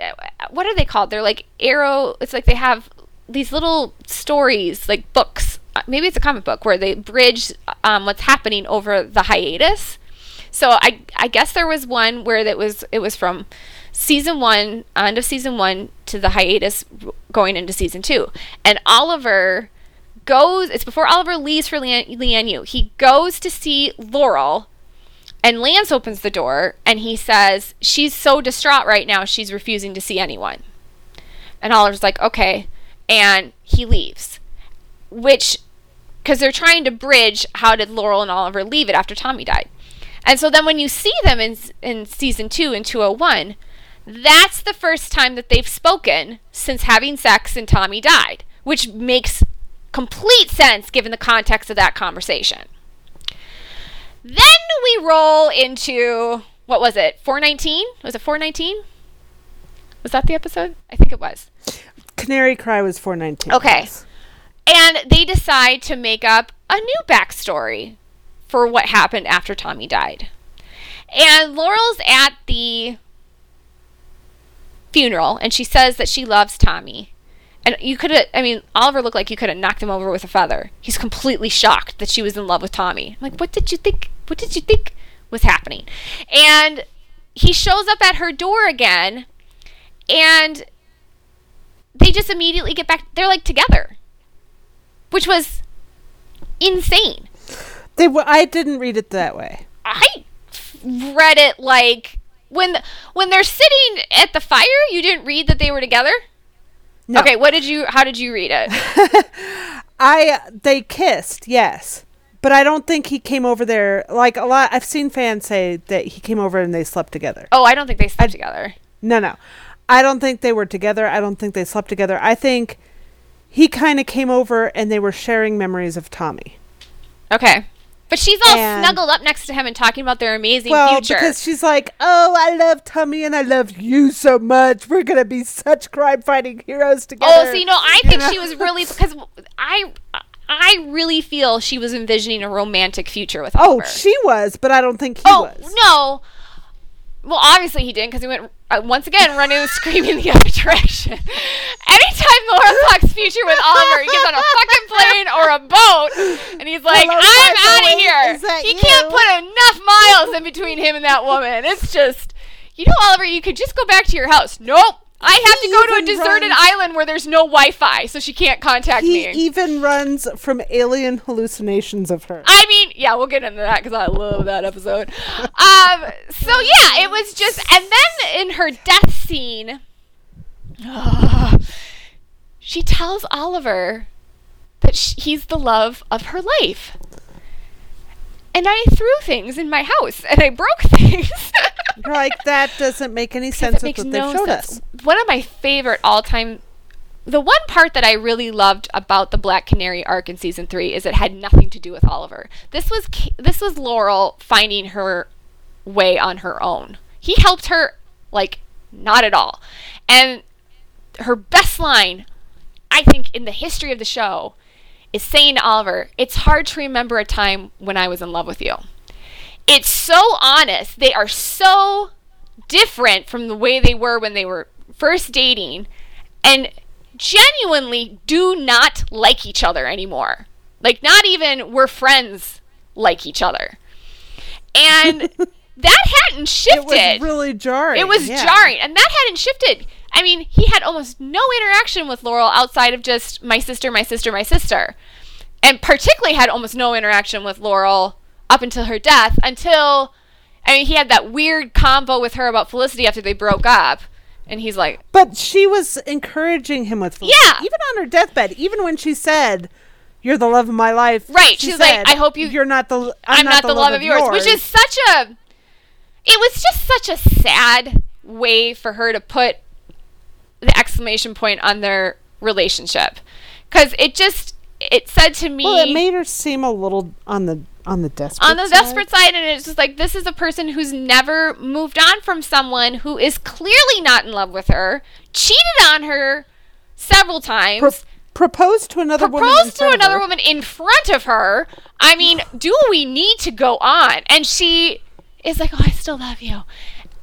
Rationally, I don't know any woman who would react like that. I just don't. It's just that made no sense. And I feel like the reason why the writers put the line in is because, honestly, that's what Katie Cassidy said all the time in her interviews. She would be like, oh, Oliver's the love giving... of her life. And I just feel like they gifted okay. her this line. They, Put they it did. in the show. They were like, listen, we're firing we're you. Firing we're firing your ass, you but we're going to give you a cannon request. line and just yeah. whatever. But I never felt like the writers believed that shit. It was just no, so... That wasn't the story that was being told. But what really pissed me off about it was the disrespect it showed Tommy. Because on top of all of this, he just died for her. Um, she says she loves him in the at the funeral. But then we're fast-forwarding and saying um, Oliver's the love of her life, who had done nothing to really earn that moniker. In fact, did everything he could to be the opposite of the love of her life and be horrible to her. It just felt really... And Tommy literally died for her. But Oliver is the love of her life. Like, no. I reject this. It just felt very disrespectful to Tommy. And it, and when they rewrote those in-between scenes before Oliver left for Lian Yu, and she's imagining this romantic future for them, and we're going to save the city, and we're all snuggled up, and we're kissing, and it just felt very disrespectful to Tommy. And that makes me mad because I love my Tommy. And it was not okay. But whatever. It still makes me mad. Um, but, all right, let's talk about the hundredth, because that's something that I think her fandom, the Laurel Lance, they, they the Laurel fandom, it, and I really misunderstands it. And I think some there's think a Felicity fandom that I think misunderstands well, it. Well, the Felicity fandom is nervous about it. And I think the the Laurel fandom deliberately misunderstands it. Because yeah. the fairy tale they tell themselves about it is a lot more palatable than the truth. Well, and in a sense, and I don't, I'm one of the few people, I'm one of the few people who liked the hundredth episode. Um, I readily admit it was not a lot about O T A and not a lot about um, Olicity on the surface. It was all about Olicity in subtext. Um But sometimes people don't like that. They they just want to have scenes that they're getting hit over the head with. And there was a lighter touch in in the hundredth episode. But I liked that lighter, lighter touch. And it made sense focusing in on Oliver's family in the hundredth. I didn't see, yeah. I didn't I didn't love the hundredth, but I didn't hate it either. Right. And I didn't see it as the love letter to the river as yeah, I did, I the don't, Laurel fans yeah. thought. And some Felicity fans. Yeah, I don't feared. I don't think it was. Um, it was more about Oliver and his family. Right, I and I think it was fair that they returned to his family, because I I love Oliver and Felicity. They are my number one favorite thing about Arrow, but they are not the focus of Arrow. They're not the only no, facet of the show. Them. There's whole other stuff. And what really geared Oliver towards this mission was his father, and what brought him home was the love he has for his family. So they, you know, they reflected back more on the family aspect. It resonated really strongly that he would, for a moment, be tempted to stay there because yes. there's where his parents were still alive. Right, and he's carried a lot of guilt. I mean, he believes his family yeah, is whole. Oliver, what. The, the conclusion you're supposed to come to at the end of season five, which is one I knew since season one, is Oliver believes he killed his father. Right. So if he had never gotten on that boat, if he had never brought Sarah, um, Robert Queen would have made it to the island and he would have survived.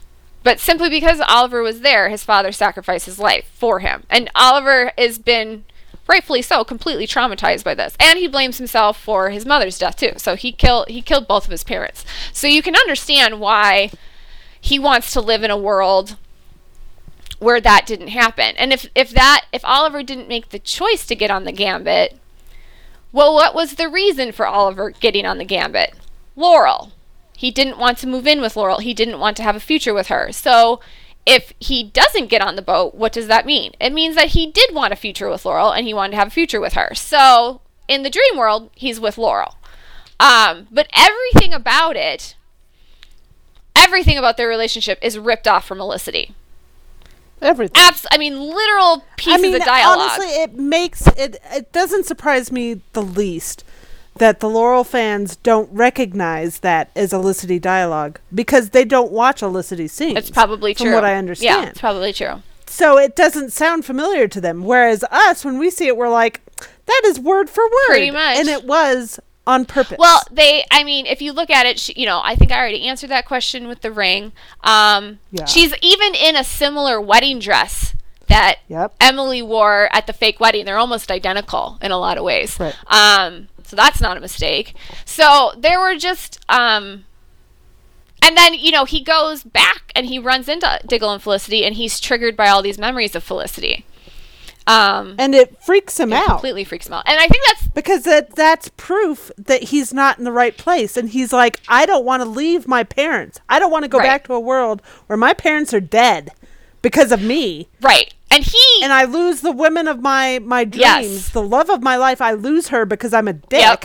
Like I think that's so something. Maybe I should just stay here where things are. I simple. think that's something people don't pick up on, is that when he's flashing of Felicity, he's not just flashing of all the sex and the love, he's flashing he's flashing the breakup, the breakup. Mm-hmm. so eh, and I think a lot of fans get upset that he runs back He runs back to and wants to marry, marry Laurel immediately. He immediately wants to marry Laurel, marry Laurel after seeing these flashes of Felicity. Here's the thing. He didn't just see the flashes. He felt He experienced it. them. Yes. He felt the love. He felt the, the ecstasy and passion. He felt the utter devastation. Yes. And it was the devastation is the note that he left on yeah. when the flashes ended. Yep.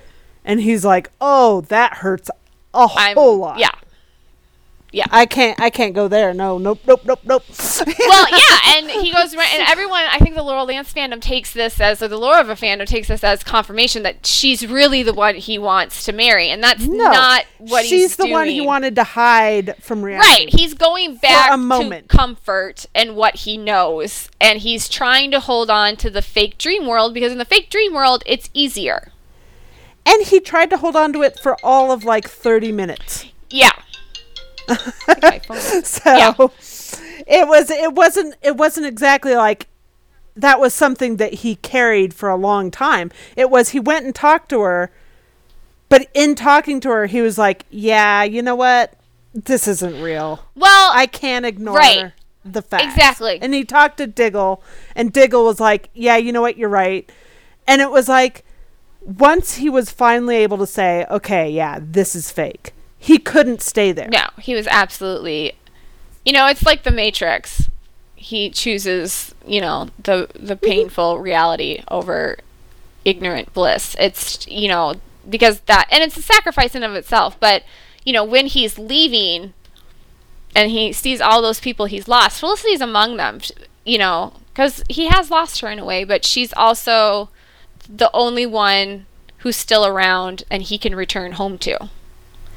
And he told and he Barry at the end of that crossover that he wanted a full life. Yes.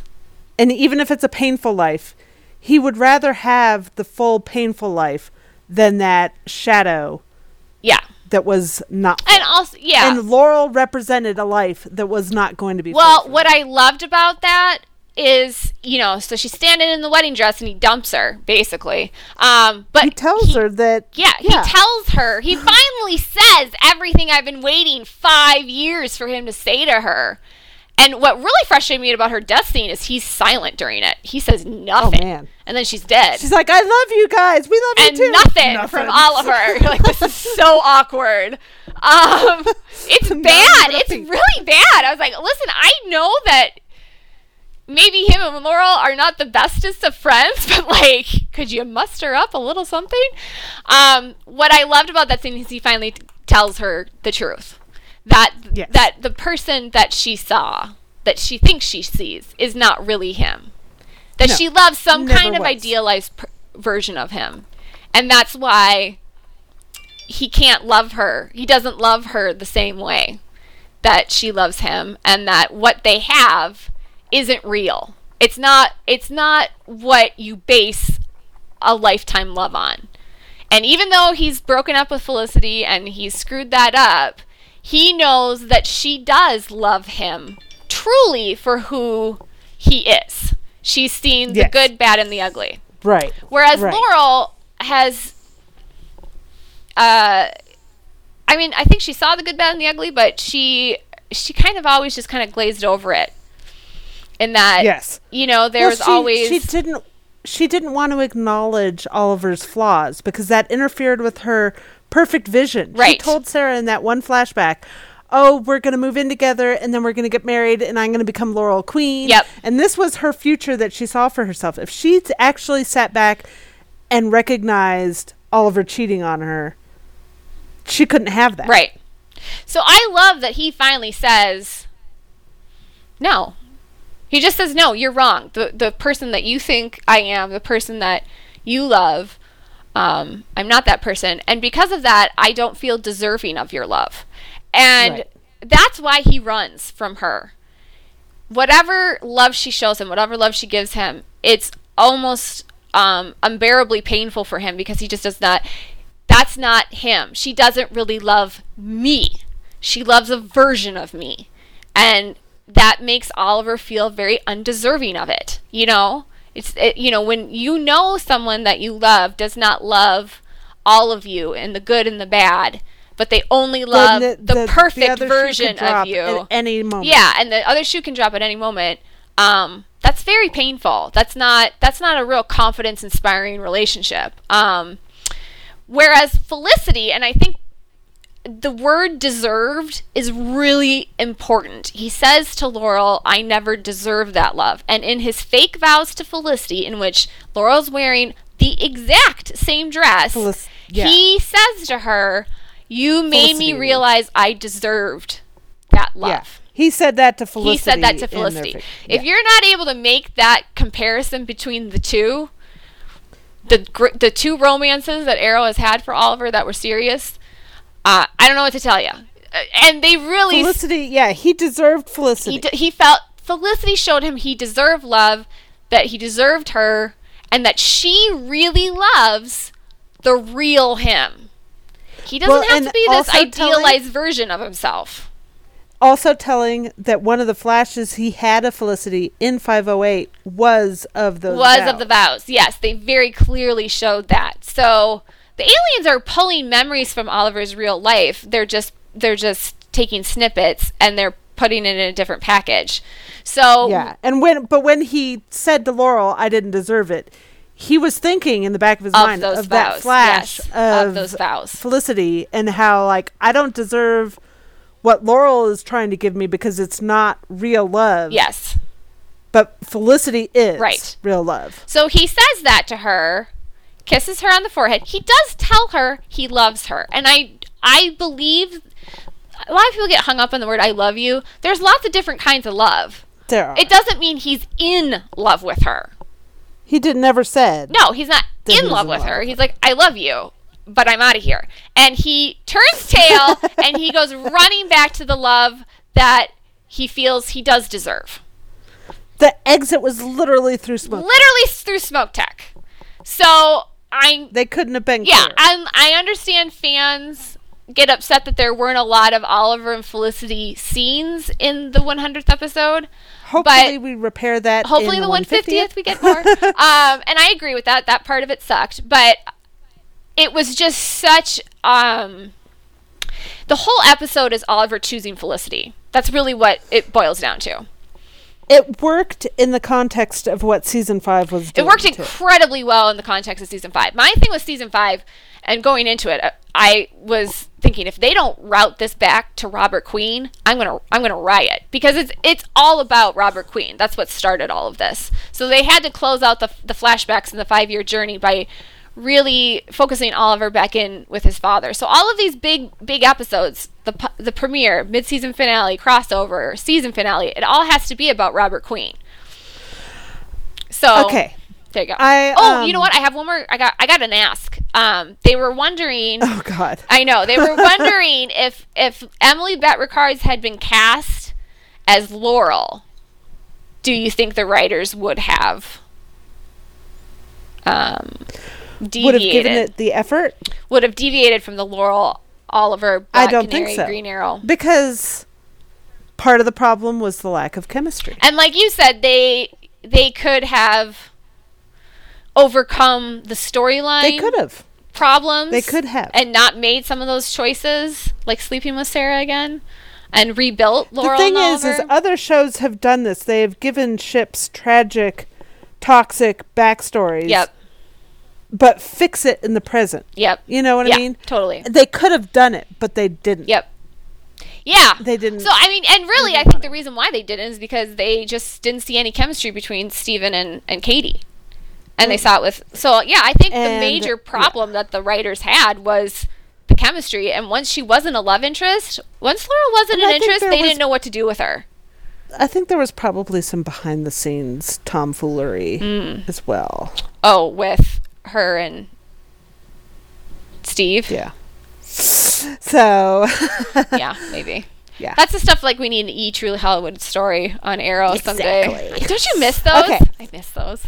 We're going to have to do another podcast episode to talk about Black Siren, because we just can't cover it all. No, or it's going to be like a four-hour podcast. I know, right? But before we sign off, I need to share with you some stuff I've seen on Twitter just I'm excited. now about Maya. Maya! Woo! Okay, so the tattoo, okay, yeah.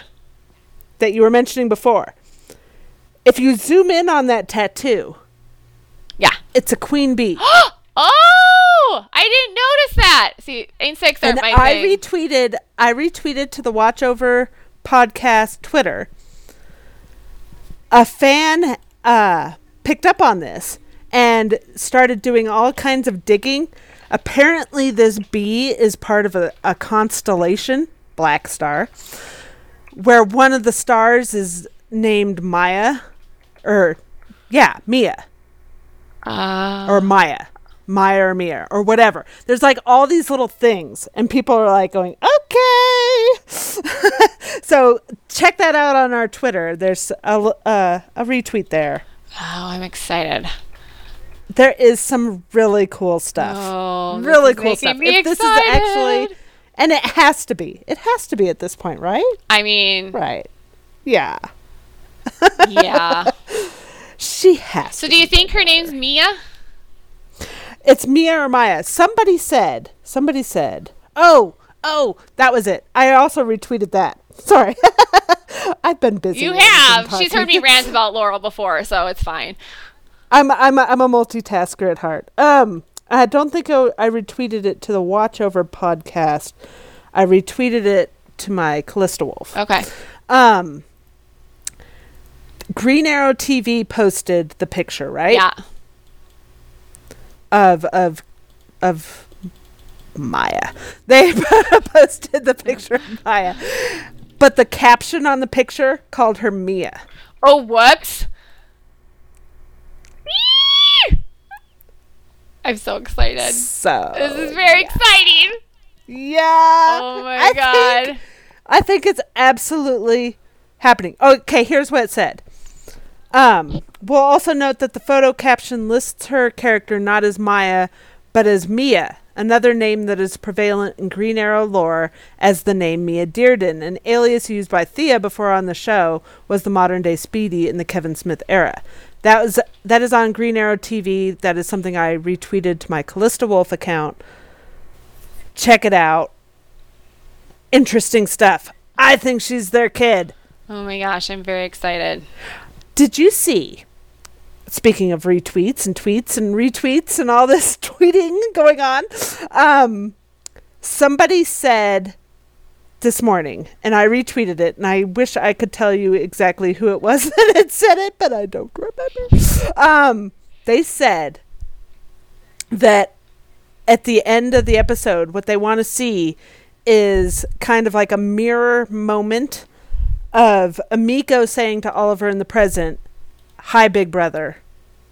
And then go to the flash forward and have Maya say to William, hi, big brother. That would be amazing. Wouldn't that be I don't know fantastic? If they're going to, like, be that. I know, but wouldn't that be fantastic? I know. I would die screaming. I just, like, don't want to, like, get too excited and then have it not happen. Yeah, it's too it's late. Like, ah! Too late. It's too I know, late. They just need to give me everything I want. I don't. Under, we don't ask We're for much. I'm very we excited. Don't. I'm so excited. I know. To meet the kid. I'm so excited. Yay! So it's Kat McNamara, and she's the best. I love her. Oh, I'm so happy. It's like dream casting for me. It's really I cool. love it. All right, guys. We will be back next week to discuss. Yes. More goodness. Tune in on either Tuesday night or Wednesday morning, where the next episode of our podcast, talking about seven oh eight, will be up. Woo-hoo. Follow us on Twitter and Tumblr. All right. Talk to you later. Bye. Bye.